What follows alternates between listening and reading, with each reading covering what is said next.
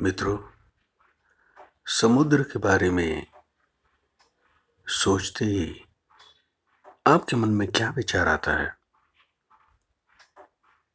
समुद्र, एक और दुनिया पानी के नीचे। इतनी बड़ी दुनिया।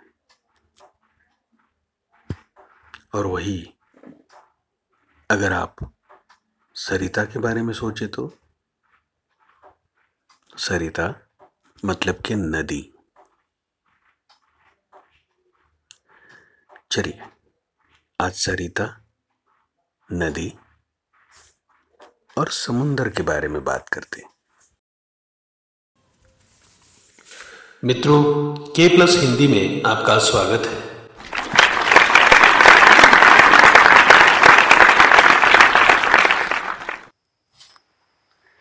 परोपकारी का सार। निष्फल ही चला जाता है। प्यासा मनुष्य, अताह समुद्र की ओर, यह सोचकर दौड़ा कि महासागर से जी भर अपनी प्यास बुझाऊँगा। वह किनारे पहुँचा और अंजलि भरकर जल मुँह में डाला, किंतु तत्काल ही बाहर निकाल दिया। असमंजस में पढ़कर सोचने लगा कि सरिता सागर से छोटी है, किंतु उसका पानी मीठा है।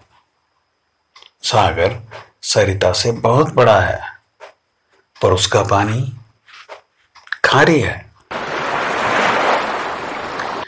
कुछ देर बाद उसे समुद्र पार से आती एक आवाज़ सुनाई दी। सरिता जो पाती है, उसका अधिकांश बांटती रहती है। किंतु सागर सब कुछ अपने में ही भरे रखता है। दूसरों के काम न आने वाले स्वार्थी का सार यूँ ही निसार होकर निष्फल चला जाता है।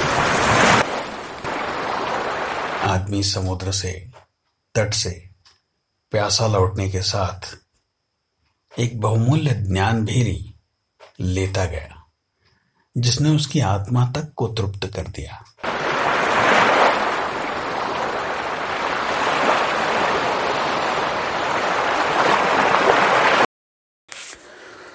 सागर कितने मेरे पास है, मेरे मन में फिर भी प्यास है। है प्यास बड़ी, जीवन थोड़ा अमानुष बना के छोड़ा। ये गाना ज़रूर सुना होगा आपने। हाँ? ये सागर के बारे में गाना था। अब नदी के बारे में गाना। वो आप खुद सुन लीजिए, एक दो लाइन, ठीक है? नदिया चले चले रे, धारा, चंदा, चले चले रे, तारा। तुझको चलना होगा तुझको चलना होगा। तुझको चलना होगा तुझको चलना होगा।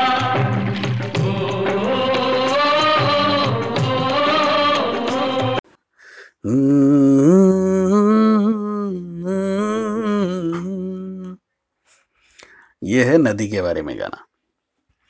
खैर ये तो एक कोइंसिडेंस है जो गाने में सीक्वेंस के हिसाब से यहाँ पे आपको बताया हूँ। लेकिन यहाँ पे जो सागर और सरिता की बात कही गई है, उसमें उन्होंने गुणों की बात बताई है कि किस तरह के गुणों वाला व्यक्ति में कितनी मिठास हो सकती है या होती है, इस बारे में उन्होंने ज़िक्र किया हुआ है।